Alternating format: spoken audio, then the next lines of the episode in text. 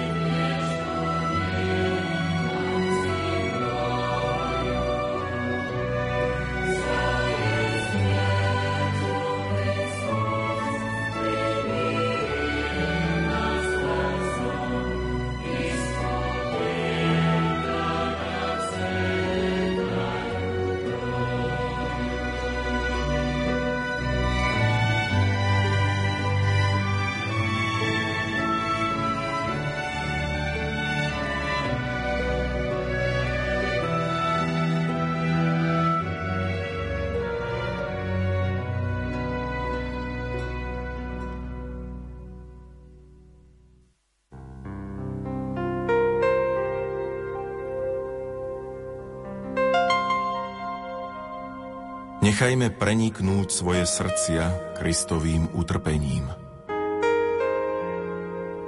Veľký piatok s rádiom Lumen.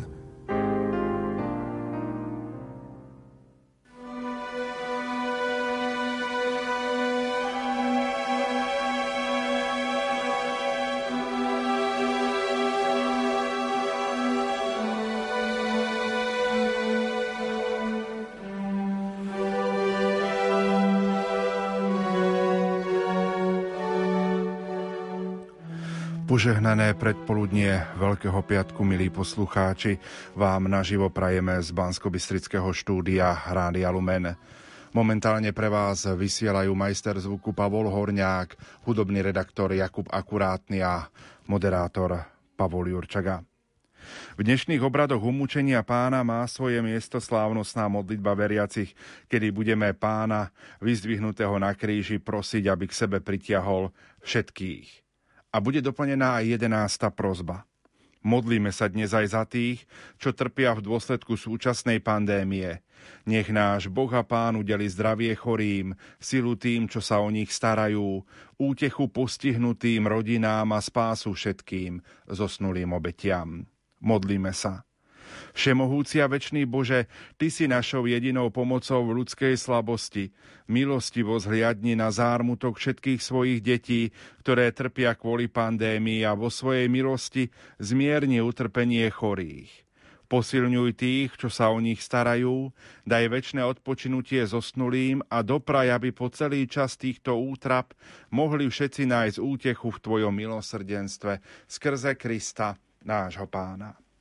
Začínajú sa veľkopiatočné dialógy a našim hostom bude prior benediktínskeho kláštora v Sampore, otec Vladimír Kasan, ktorého srdečne vítam v štúdiu. Prajem požehnané veľkopiatočné predpoludnie. Ďakujem a chcem zároveň pozdraviť všetkých poslucháčov Radia Lumen. Vládko, som veľmi rád, že po roku opäť, keď slávime Sviatky Veľkej noci, že si počase opäť prijal pozvanie do štúdia Rádia Lumen, keď si tu bol pred nejakým časom ako exercitátor predvianočnej rozhlasovej duchovnej obnovy. Tak nám povedz, ako slávite tieto Sviatky Veľkej noci v čase pandémie u vás v, kláštore v Sampore? My keď sme už vyberali miesto pre kláštor, tak sme si boli vedomi, že často budeme pri slávení liturgie alebo svätých omši bez účasti ľudu. E, pretože mnižské komunity zväčša nie sú zamerané na farskú pastoráciu.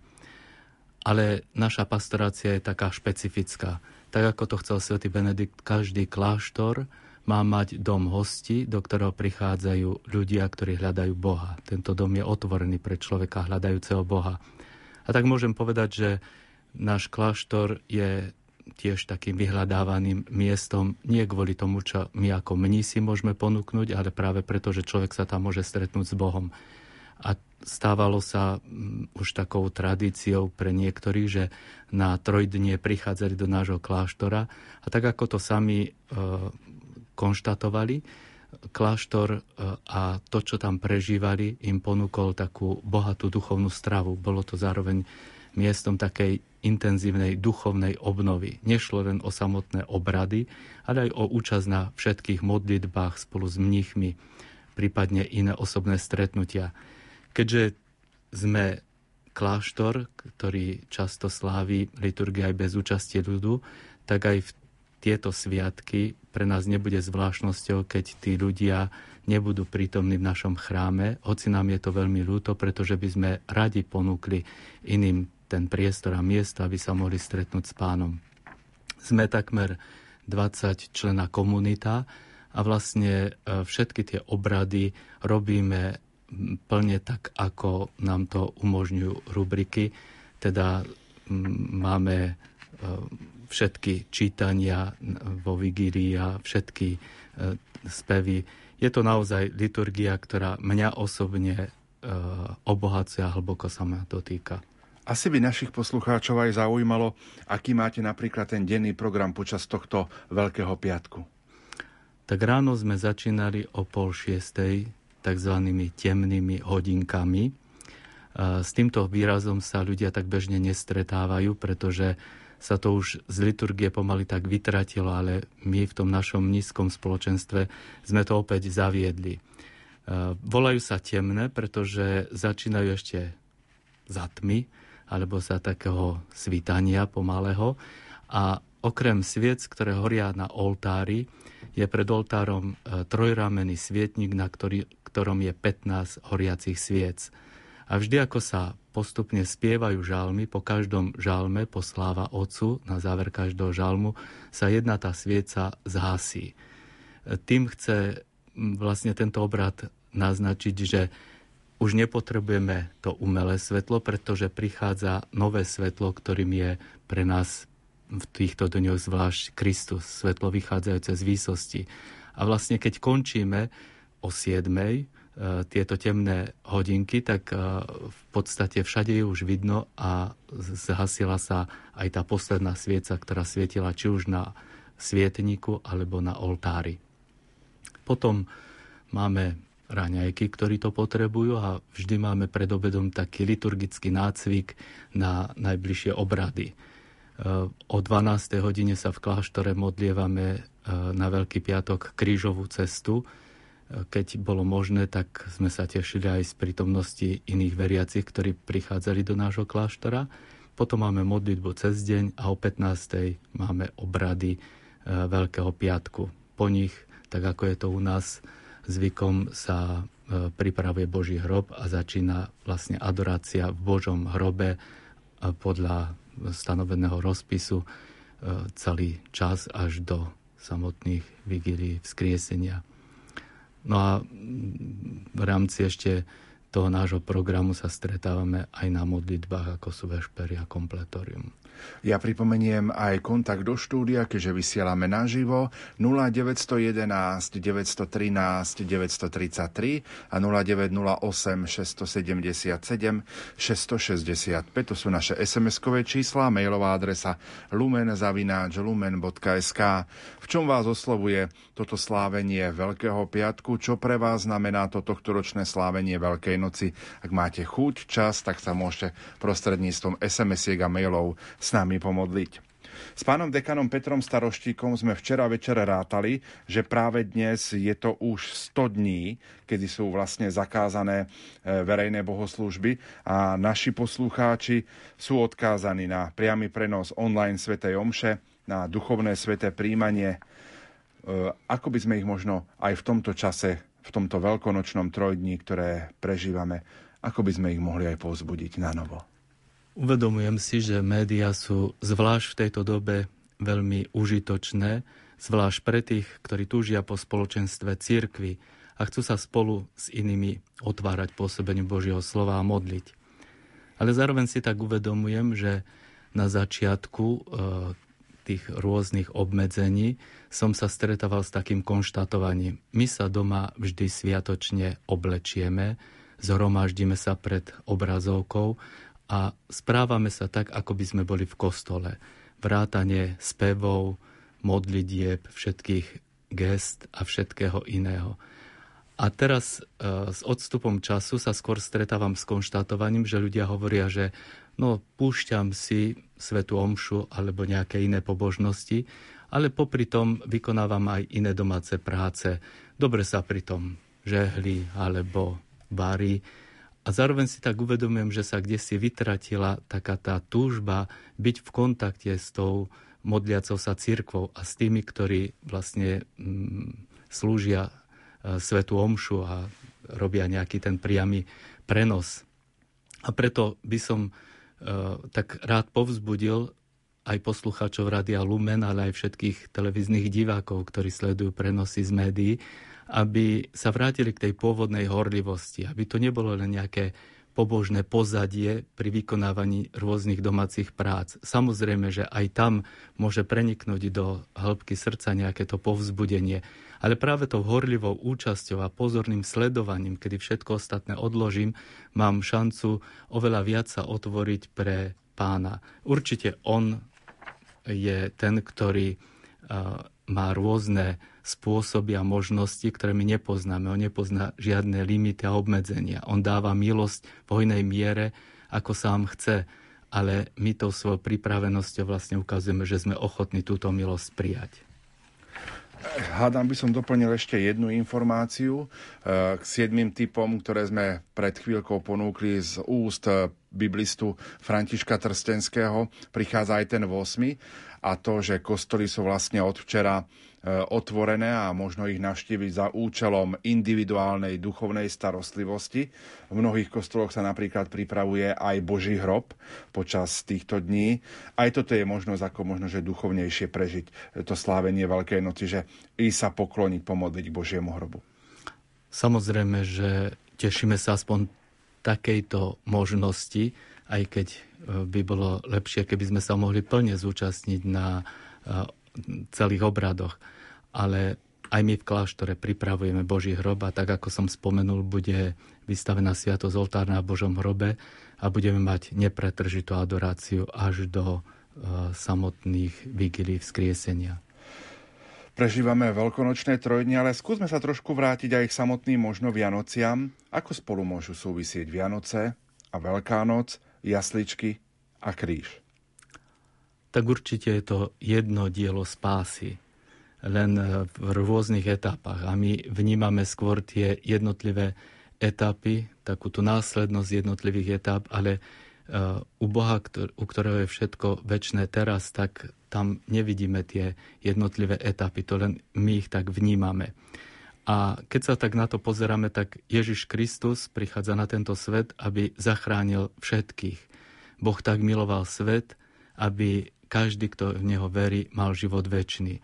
A vlastne ten príchod Ježiša na tento svet je akoby tou prvou etapou, tým prvým krokom e, dejín spásy, ktorý môžeme takto vnímať aj vďaka osobe Ježiša Krista, ktorý je završením práve smrťou a zmrtvých staním. E, prvé také živé jasličky boli urobené v roku 1223 v jednom talianskom mestečku Grečo, e, kde svätý František nepoužil František Asisky nepoužil figurky, ale živé osoby. A keď som navštívil toto miesto, tak ma tak veľmi zaujalo to, že vlastne to znázornenie jasličiek je také zvláštne. Namiesto nejakých tých tradičných jasličiek, ktoré poznáme ako drevené, drevený nástroj pre krmenie zvierat, tak som tam videl sarkofág, a malý Ježiško nebol zabalený do plienok, a, ale bol e, otočený takými plátnami ako mumia. A tu som sa tak musel zamýšľať nad tým, že vlastne tu na tomto mieste tak intenzívne prepájajú práve tú myšlienku narodenia a smrti Ježiša Krista. On prichádza preto, aby nám smrťou e, a zmrtvých staním ponúkol spásu. Preto to drevo jasly a drevo kríža má veľký súvis. Preto aj jeho narodenie a smrť veľmi súvisia. V tých dejinách spásy je všetko prítomné. My si v tejto chvíli opäť trošku zahráme a po pesničke s Vladimírom Kasanom, priorom benediktínskeho kláštora v Sampore, budeme pokračovať. Krux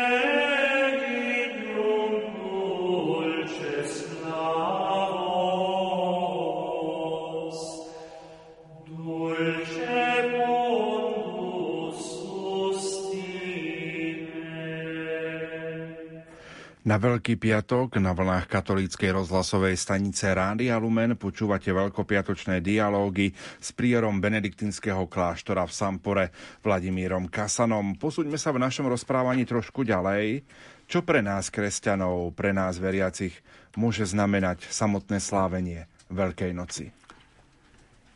My si neustále pripomíname jednotlivé etapy deň spásy, prechádzame nimi e, od stvorenia človeka cez prvý hriech, kde je prítomná bolesť, utrpenie a smrť ako následok dedičného hriechu. Ale zároveň všetko to smeruje k životu. Predovšetkým slávenie Veľkej noci nám pripomína víťazstvo života. Áno, v tých jednotlivých etapách liturgického slávenia si pripomíname aj to zlyhanie, pripomíname si aj bolesť, zvlášť teda na Veľký piatok e, rozímame a uvažujeme nad e, Ježišovou bolesťou, jeho utrpením, nad krížovou cestou, nad jeho smrťou na kríži. Ale týmto všetko nekončí. Práve všetko smeruje k životu. A myslím si, že pre nás slávenie Veľkej noci je predovšetkým ten krok k životu. To otvorenie sa pre život, pre zmrtvých stanie. Aj táto doba, ktorú e, prežívame, nám tak skôr môže pripomínať práve ten veľký piatok, tú izolovanosť, tú bezmocnosť, e, často bolesť, choroby, ktoré prináša vlastne e, pandémia. Ale musíme stále v sebe živiť vieru vo väčší život – Veľmi sa mi páčilo také vyjadrenie kardinála Dominika Duku na obetovanie pána, keď hovoril, že e, naša generácia zasvetených dlhuje vlastne e, ľuďom to svedectvo väčšného života. Ako keby sme sa v tom ohrození, v ktorom sme sa ocitli, chceli chrániť pred akoukoľvek chorobou, aby sa nás nič nedotklo. Ako by sme chceli predlžiť ten náš pozemský život o každú minútu, sekundu, o každý rok a zároveň sa nám kde si stráca tá vízia väčšného života, pre ktorý by sme sa mali otvárať.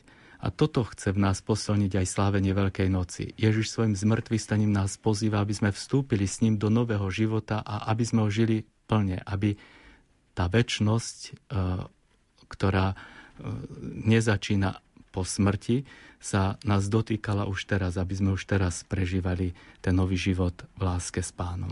S tým, čo hovoríš, súvisí aj to, čo napísala poslucháčka Euka, požehnaný deň. Nemôžeme síce sláviť sviatočné dni v kostole, ale vnímam, že Boh sa oslavuje aj cez samotu. Teraz môžeme využiť čas pre ľudí okolo nás, potrebujú nás. Prežívame samotné veľkonočné trojdnie, Včera sme prežívali zelený štvrtok, ten bol zameraný na kňastvo a Eucharistiu. Skúsme našim poslucháčom priblížiť, čo sme si mali počas včerajšieho dňa tak naozaj veľmi uvedomiť. Predovšetkým e, si máme uvedomiť, že kňastvo a Eucharistia veľmi e, sú prepojené, spolu súvisia. Ježiš ustanovil obidve tieto sviatosti vo večeradle, aj kňastvo, aj Eucharistiu. A vlastne to, čo je také veľmi silné, tak on v Eucharistii sa sám dáva za pokrm. Sám chce zdieľať s každým človekom každý okamih života, v ktorom sa nachádza, v každú situáciu. On chce e, žiť v každom človekovi. Preto dáva svoj život, svoje telo za pokrm a k tomu, aby to mohol urobiť, potrebuje vlastne kňazov, službu kňaza. Preto kňazstvo a Eucharistia sú tak veľmi intenzívne prepojené a vďaka liturgii e, Zeleného štvrtku si uvedomujeme tento vzácný dar, ktorý dostávame od pána. Čo podľa teba spoločnosť očakáva od kňazov? Aká je úloha kňaza v súčasnosti? E, ja sa od detstva E, modlím modlitbu 5.12. E, za kňazské povolania a v tejto modlitbe e, on tak akoby sám načrtáva program, ktorý by mal byť charakteristický pre každého kňaza, naplňať jeho život, ale zároveň si myslím, že v tom je aj ukryté to očakávanie spoločnosti. Pius XII v tej modlitbe hovorí, že kňazi majú byť anielmi čistoty. Zároveň ako by chcel pripomenúť, že kňaz nikdy nepohrdá žiadnou ľudskou láskou. Hodnotí ju. Predovšetkým vysoko ocenie dar manželskej lásky ale zároveň e, kňaz si uvedomuje, že v povolaní prijal pozvanie k takej inej láske, k tej nadprirodzenej láske, e, kedy vlastne opúšťa tú ľudskú lásku. Potom Pius XII ďalej pripomína, že kňazi majú byť anielmi lásky, ktorí sa zriekajú radosti z vlastnej pozemskej rodiny, ale stanú sa namiesto toho otcami a pastiermi rodiny oveľa väčšej. A myslím si, že toto je tiež veľmi intenzívne a silné očakávanie veriacich. Chcú, aby ten kňaz bol otcom tej väčšej rodiny, ich rodiny, farskej rodiny, toho spoločenstva, v ktorom sa nachádzajú. A práve e, k tomu kňaz má naozaj e, využiť všetky prostriedky, aby im takýmto spôsobom ukázal svoju lásku. Potom ďalej Pius XII hovorí, že kňazi majú byť anielmi svetla, ktorí prinášajú do ľudských srdc svitanie viery. A táto doba, napriek tomu, že máme asi množstvo rôznych informácií, máme všetky možné možnosti e, vygoogliť si mnohé veci, predsa kde si zostáva akési také temno ako keby práve tie informácie a to všetko, čo nám e, svet ponúka, spôsobovalo temno v našom vnútri, v našom srdci. Ako keby nám chýbal ten správny smer a cieľ a na to potrebujeme svetlo, aby sme to objavili. Pius XII ďalej hovorí, že kňazi majú byť anielmi obeti. Áno, iným žiaria svetlom a teplom a sami sa stravujú pre spásu svojich bratov a sestier. Práve v tomto čase budeme mať E, pred očami paškal, veľkonočnú sviecu, ktorá symbolizuje Krista a budeme vnímať, ako sa tá svieca bude pomaly spalovať, ale zároveň tým spalovaním bude odovzdávať svetlo prostrediu, v ktorom bude horieť. A toto majú robiť kňazi aj v tých spoločenstvách, kde sú postavení. Ďalej je tam myšlienka, že kňazi majú byť anielmi rady a sily, ktoré potešujú iných v bolestiach posilňujú v bojoch a v mučenlivých hodinách pochybnosti zasa nás privedú na jasnú cestu čnosti a životného cieľa. My vieme, že aj pri dobrej vôli sa často niekde zamotáme na tých životných cestách, stratíme ten správny smer, že príde aj pri dobrej vôli e, nejaké to lákadlo alebo lákavá ponuka a my zrazu sa ocitneme kde si v tmavej uličke bez východiska. Ale do tohto má vstupovať kňaz ako aniel rady a sily, ktorý má potešovať, posilňovať, ukazovať tú správnu cestu.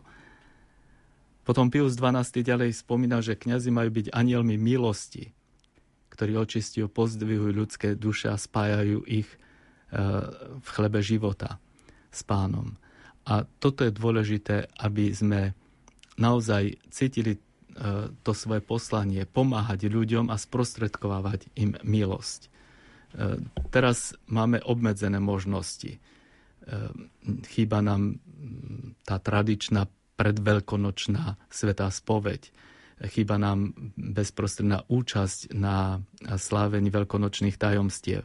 Ale napriek tomu, tam, kde je akákoľvek možnosť, a viem, že kňazi to využívajú, prichádzajú k ľuďom, aby im sprostredkovali milosť, aby im vyslúžili sviatosti. A to je takým veľký, e, veľkým poslaním kňaza. A Pius XII končí tú modlitbu e, takou výzvou, že kňazi nech sú anielmi pokoja, ktorí nás v poslednom okamihu zemského putovania naplnia blahým roztúžením, lásky po tebe a pomáhajú nám, aby sme šťastlivo prekročili prach nebeských stánkov kde si ty nekonečným svetlom a nepominuteľnou radosťou ľudských duší. Viem, že každý z nás túži po pokoji. Aj si ho prajeme pri rôznych stretnutiach. Ale ten pokoj to nie je len záležitosť nejakého vysloveného priania.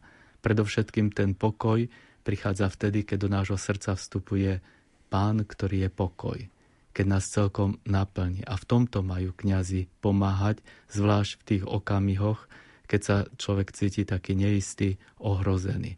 Aby mu sprostredkoval to stretnutie s pánom a často stál pri ňom vo chvíľach, keď opúšťa tento svet. Myslím, že v tejto modlitbe je ukrytý program kňaza, ale zároveň odpovedá aj na očakávanie ľudí, čo chcú od kňaza. Čo pre nás osobne má znamenať to, že Ježiš sa nám daroval v Eucharistii? Myslím si, že nič väčšie a dokonalejšie by sme nikdy nedokázali vymyslieť. Ježiš premenil svoje telo a svoju krv na teda chlieb premenil na svoje telo a víno na svoju krv a dáva sa nám v, takých, v takomto dare chleba a vína. On chce byť naozaj s nami vo všetkých životných situáciách a chce, aby sme sa doslova ním cítili, aby sme ho príjmali, aby tá jeho prítomnosť bola viditeľná vo všetkom tom, čo prežívame. On chce s nami uh, kráčať na všetkých našich životných cestách a tých etapách, kde sa nachádzame, či sú radostné, alebo sú ťažké, alebo sú komplikované. On naozaj sa zjednocuje a stotožne s, s nami. Vždy po svetom príjmaní ma tak prenikne taká myšlienka, že jeho telo sa zjednotilo s mojim telom. On žije vo mne. Jeho krv teraz pulzuje v mojej krvi. E, on prechádza mojim nielen telom, ale celým mojim životom. A toto je nekonečný dar, za ktorý by sme mali stále ďakovať. Môžeme vnímať, že eucharistický Ježiš je pre nás dar Božieho milosrdenstva? Dnes sme mali vigílie, teda tie temné hodinky a tam sme jedno z čítaní použili aj z katechez svätého biskupa Jana Zlatoustého a v nich boli takéto myšlienky. Keď Ježiš zomrel a ešte vysel na kríži, pristúpil vojak. Kopiou mu prebodol bok a vytiekla z neho krv a voda. Jedno symbol krstu, druhé Eucharistie. Z boku krv a voda. Posluchač, prosím ťa, neprejdi tak ľahko po na toto veľké tajomstvo. Ešte mi ostáva povedať niečo hlboké a tajomné. Povedal som, že tá voda a krv sú symbolom krstu a Eucharistie. Z nich vznikla Svetá církev kúpelom znovuzrodenia a obnovou v duchu svetom, čiže skrze krst a Eucharistiu, ktoré akoby boli vzýšli z boku. Teda Kristus zo svojho boku vybudoval církev, tak ako z Adamovho boku zišla manželka Eva. Aj tieto slova nám tak pripomínajú, že Eucharistia je nielen symbolom milosrdenstva, ale samotným prejavom milosrdenstva, je milosrdenstvom. Keď sa pozeráme na milosrdného Ježiša, tak vidíme jeho otvorený bok, z ktorého práve vychádzajú tie lúče, ktoré symbolizujú krv a vodu teda krst a Eucharistiu. A tak nemôžeme sa dívať na Eucharistiu ináč ako na prejav milosrdenstva, ako na samotné milosrdenstvo, ktoré zachraňuje a dotýka sa človeka, ktorý je v ohrození. Pozerám do našich SMS-iek, píše poslucháčka Katarína z Martina. Pozdravujem vás vo Veľkom piatku. Som vám nesmierne vďačná za všetky sveté omše, obrady Veľkonočného trojdnia a všetky úžasné programy. Aj dnes som sa s vami modlila krížovú cestu, presne tú, ktorú mi poslali Benediktíny zo Sampora. Som aj im vďačná, lebo som nevedela nájsť moju knižočku krížovej cesty. Aj keď nie sú povolené obrady v kostole, o to viac duchovnejšie môžeme prežívať Veľkú noc vo svojom srdci. Prajem vám požehnané veľkonočné sviatky. A poslucháč Mikuláš kladie aj konkrétnu otázku. Na Veľký piatok začína aj Veľké ticho, ktoré pokračuje aj na Bielu sobotu, aj vzkriesenie, má svoje ticho, ale ja aj napriek tomu som pri modlitbe roztržitý ako aj vo všedné dni. Modlím sa rôzne modlitby a mám pocit, že ma nikto nevidí, nepočuje a všetko sa mi zdá zbytočné. Cítim beznádej. Čo by ste poradili, keď nezvládam to, čo pán Boh požaduje, poslucháč Mikuláš? Tak určite modlitba je veľmi široká téma a môžeme sa na modlitbu dívať e, z rôzneho pohľadu, ale mňa tak veľmi oslovilo e, to, čo som čítal u kardinála Saraha, že modlitba je v prvom rade mlčaním. A mlčanie to nie je uh, len nehovorenie, ale to je vlastne aj také načúvanie. Lebo my sme zvyknutí, keď sa hovorí o modlitbe, že hovoríme, že modlitba je dialog s Bohom, je rozhovor. My hovoríme, ako by Boh mal počúvať. Ale menej sa sústredíme na to, že Boh hovorí a my máme počúvať. A tu som si uvedomil, že vlastne uh, je potrebné sa naučiť mlčať. Mni si to robili dlhé, dlhé hodiny, dlhé dni, zostávali v tichu, v silenciu, teda bez e, toho, aby hovorili nielen slova, ale aby sa venovali nejakým myšlienkam. Snažili sa o to, aby naozaj ich srdce sa dostalo e, do takej e, fázy, aby bolo schopné počúvať to, čo hovorí Boh v ich vnútri. A tak keď sa hovorí o silencium, tak to nie je len o neprítomnosti slova, ale o prítomnosti slova, ktoré chceme počúvať, čo Boh nám hovorí. A tak možno, že aj tomu poslucháčovi, ktorý uh, si niekedy nevie rady s modlitbou, by bolo uh, vhodné, keby odložil všetky svoje modlitby na bok a na chvíľku zostal ticho. Umlčal aj myšlienky, umlčal aj city a otvoril uši srdca, tak ako to povzbudzuje svätý Benedikt k načúvaniu toho, čo chce povedať pán. Na mnohých miestach Slovenska sa dnes veriaci modlia pobožnosť krížovej cesty. Čo táto krížová cesta pre veriaceho znamená? Aj my sme sa o 9. hodine modlili v bansko katedrále práve túto pobožnosť pred chvíľkou. V podstate to je nekonečný prejav Ježišovej lásky voči človekovi. On prichádza na svet, aby sa stal hriechom pre nás, tak ako to vyjadruje Sveté písmo. Teda vzal na seba naše hriechy, ale aj stal sa hriechom za nás. Aby vlastne tieto hriechy a tento hriech vyniesol na drevo kríža. Tak si uvedomujeme, že to, kde by sme mali skončiť my, kde by mal uh, nastúpiť trest za naše previnenia, E, vzal Ježiš na seba. On nastúpil tú cestu kríža, vzal na seba naše neprávosti a všetky naše hriechy, aby nás e, vykúpil. A vlastne pre veriaceho pobožnosť krížovej cesty je takým pozvaním nielen uvažovať nad veľkosťou Božej lásky, nad tým, čo Boh pre nás urobil, ale možno, že sa tak aj zamyslieť e, konkrétne aj nad tým môjim podielom na tej Ježišovej bolesti, pre moje hriechy, pre moje zlyhanie, ktoré on zobral na seba.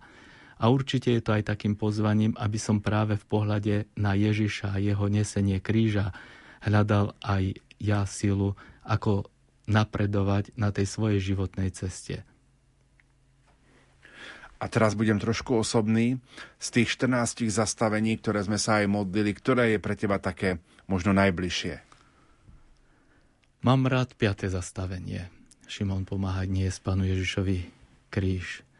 E, možno je to aj preto, že som kedysi čítal v jednej úvahe či rozímaní od Pátra Dermeka, že kríž je e, zhotovený pre dvoch. Pre pána a pre človeka. A vždy, keď niekto Eh, chce utiec spod toho svojho kríža, ako by nechával pána samého, aby niesol tento kríž, aby sa pod ním potácal. A pre mňa je veľmi dôležité si uvedomiť, že vtedy, keď mi je ťažko, keď sa mi zdá, že ten kríž je veľmi náročný a veľmi ma tak uh, tlačí k zemi, že nie som sám, že vedľa mňa kráča ten božský Šimon, ktorý mi pomáha, že vedľa mňa kráča Ježiš, a iba s ním som schopný zniesť každú bolesť a iba s ním som schopný uh, nejak napredovať. A na druhej strane práve toto zastavenie ma tak vyzýva prejaviť pomoc tým, ktorí možno sami sa potácajú pod krížom. Uh, určite nie sme schopní zobrať ten kríž z pliec iného človeka, úplne ho odstrániť. Nie sme schopní E, vyriešiť aj situáciu, v ktorej sa nachádzame, takže teraz zrazu nebude žiadny vírus, žiadne obmedzenia, žiadne choroby. Ale môžeme sa postaviť vedľa tých, ktorí trpia a takým spôsobom, aký nám je možný, im môžeme poslúžiť. Poslucháč Martin sa pýta, ako by ste jedným slovom charakterizovali tohtoročnú Veľkú noc 2021? Láska. Prežívame Veľký piatok, v dnešný deň sa neslávi v cirkvi Svetá Omša Kristus koná krvavú obetu. Budeme prežívať len veľkopiatočné obrady. Ja pripomeniem našim poslucháčom, že o 15. hodine v priamom prenose z bansko katedrály e, je to teda veľký deň pre náš život, ale aj pre naše spasenie. Určite. E, my sme mm, svetkami, často sme teda svetkami toho spritomnenia obety kríža. Ale na Veľký piatok si ju celkom e, osobitným spôsobom môžeme pripomenúť cez obrady, cez samotné pašie, kde je veľmi dojemne a hlboko opísaný práve ten okamih odsúdenia, ale aj všetko to, čo za tým nasledovalo, kde je vlastne mm, opísaná bolesť, utrpenie a všetky iné ťažkosti, ale samotné, aj samotné zomieranie.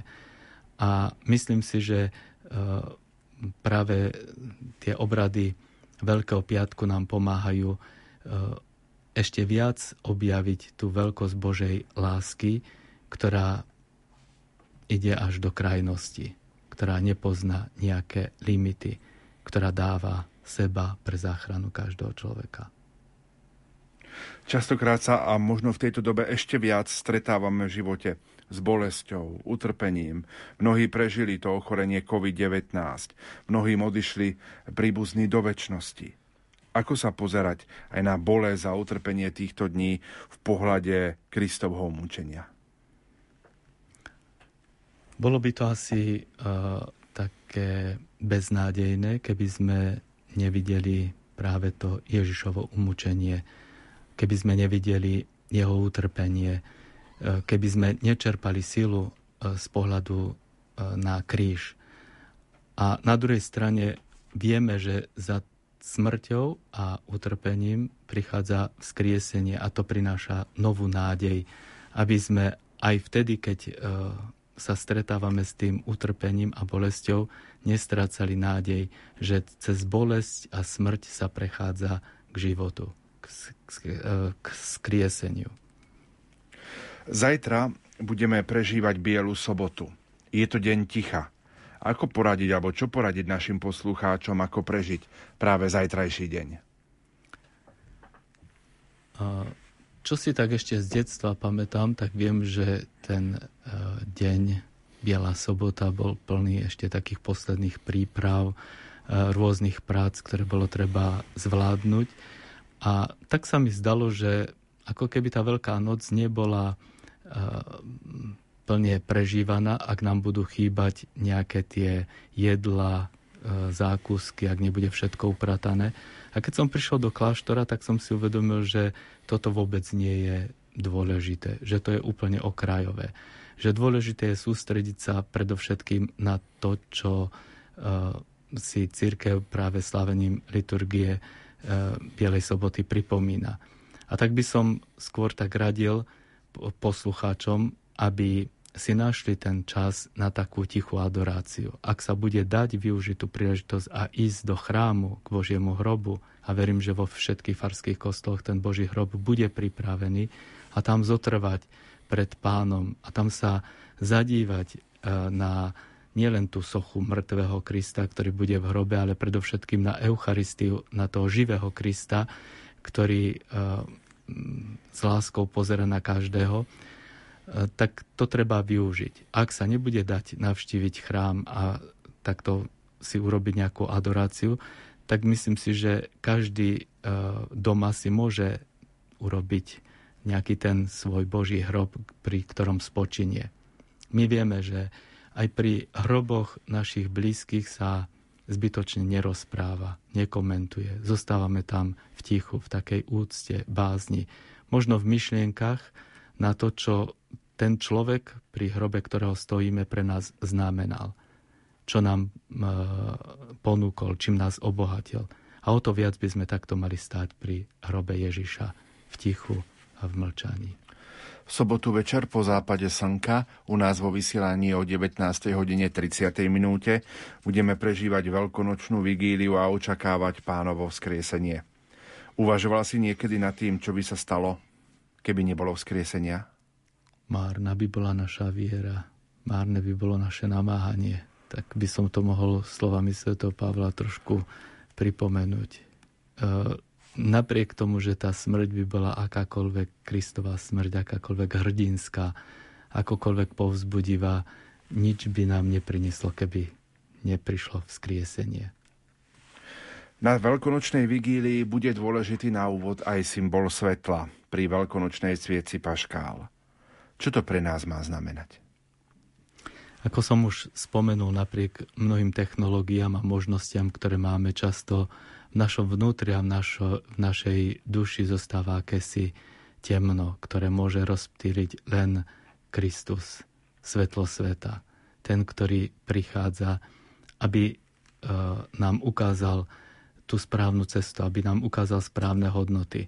A preto je dôležité, aby sme si to uvedomili, zvlášť e, tak celkom konkrétne nám církev ponúka tú príležitosť cez ten obrad svetla, preto aj obrady e, vzkriesenia sa majú začínať až po západe slnka, aby ten kontrast e, tmy a svetla bol viditeľnejší a vnímateľnejší. A zároveň si tak uvedomujeme aj to, čím e, vlastne veľkonočná svieca pre nás je, ako som už povedal, práve tým stravovaním, tým, že sa spaluje, môže slúžiť. Tak nám to Kristus ukazoval celým svojim životom a tak nás pozýva, aby sme aj my sa stali svetlom pre iných, ktoré môže iným ukázať tú správnu cestu. Vo veľkonočnej vigílii po 40 dňoch zaspievame aj slávnostné aleluja. Je to taký možno mrazivý pocit, že aj toto je možno takým, takým víťazstvom, že Ježiš stal z mŕtvych a je, je pomocou a aj pre nás. Určite sa teším na ten okamih, kedy budeme spievať to radostné, slávnostné aleluja, pretože tam ako by sme tak na chvíľku zabudli na všetky uh, trápenia, všetky bolesti, všetky ťažkosti, strádania. Zrazu si uvedomíme, že je tu ten okamih, kedy môžem spolu s Kristom uh, vstať k novému životu a prežiť to v takej úplnej bezhraničnej radosti.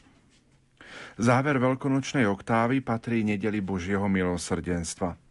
Už sme čo, si, čo to o tom Božom milosrdenstve rozprávali, ale ako chápať v dnešnej dobe spomínané Božie milosrdenstvo? Určite v teologických príručkách je zvlášť definovaná láska a zvlášť milosrdenstvo. Lebo niekedy sa nám tá láska a milosrdenstvo tak spájajú. A katolická teológia, ktorá vychádza z nauky svätého Tomáša, definuje lásku ako cnosť, ktorá sa snaží o to, aby bližnemu preukázala dobro. Kým milosrdenstvo je chápané ako cnosť, ktorá sa snaží odstrániť zlo, ktoré trápi človeka. A svätý Tomáš píše, že samotné slovo milosrdenstvo znamená, že v našom srdci máme ľútostivú lásku voči cudziemu nešťastiu.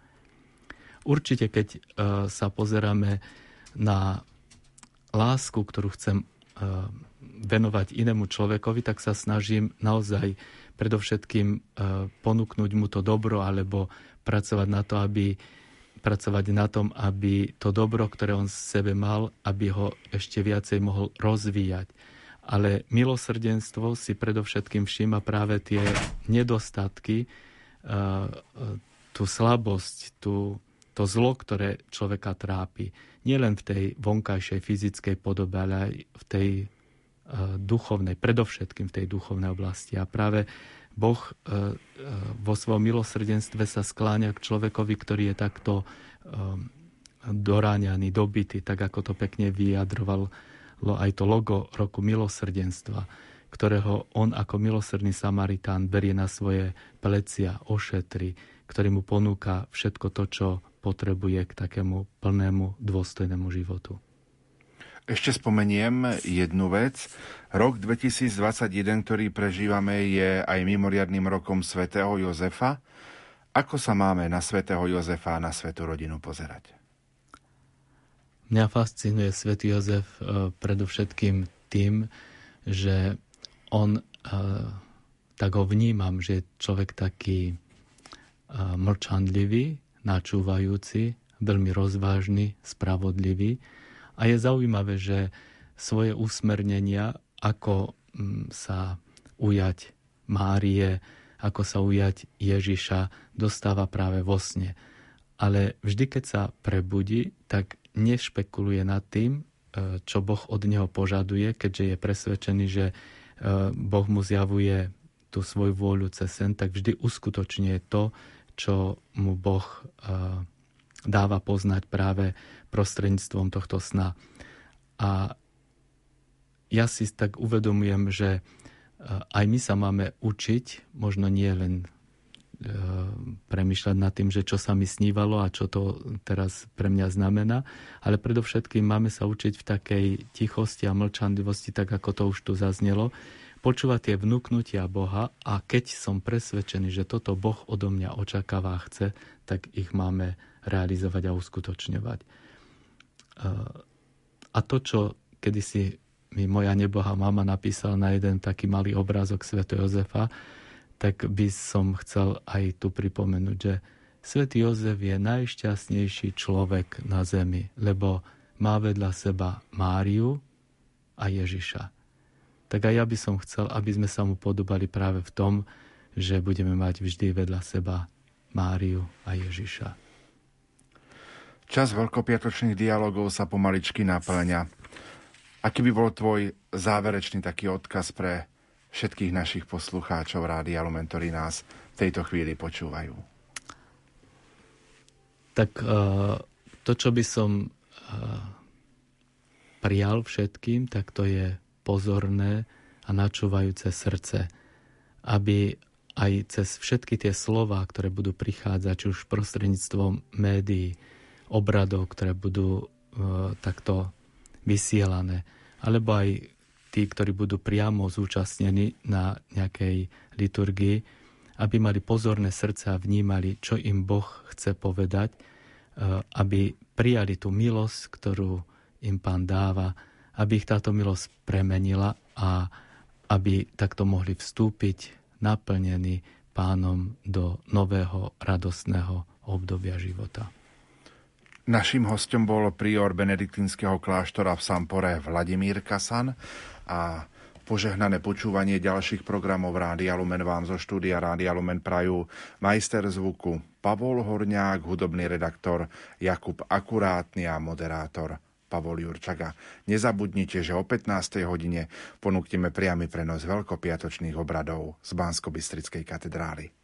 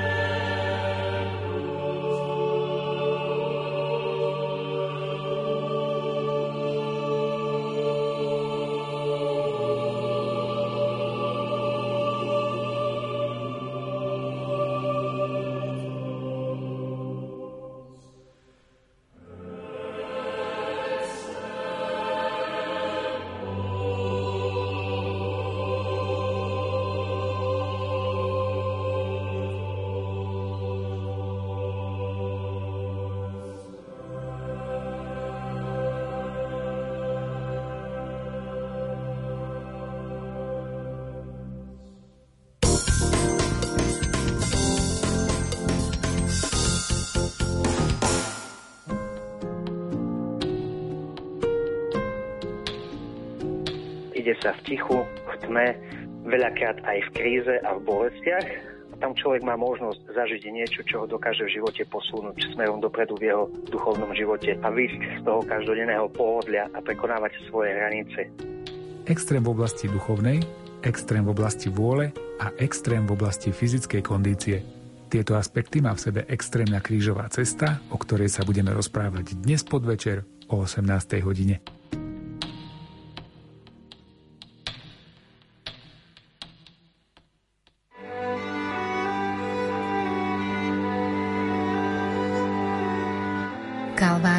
Krížové cesty nám pripomínajú cestu Ježiša od domu Piláta na horu Golgota. Prvú krížovú cestu tu konal sám pán Ježiš, keď začal trpieť pre našu spásu. Toto miesto je dnes už úplne zastavané a na mieste Golgoty je postavená rozsiahla bazilika Božieho hrobu. Ježišova cesta, vykúpenie ľudstva, podnietila vznik mnohých zaujímavých sakrálnych pamiatok – Vydajte sa spolu s nami po stopách Kalvárií a krížových ciest na Požitaví. Dnes na Veľký piatok o 20. Grádiam vás pozýva Andrea Čelková.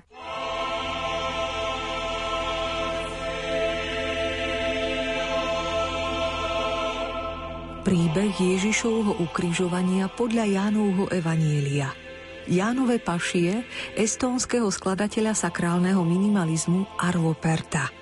Oratórium sústredené na Ježiša v baritóne, na Piláta v tenore a rozprávača svätého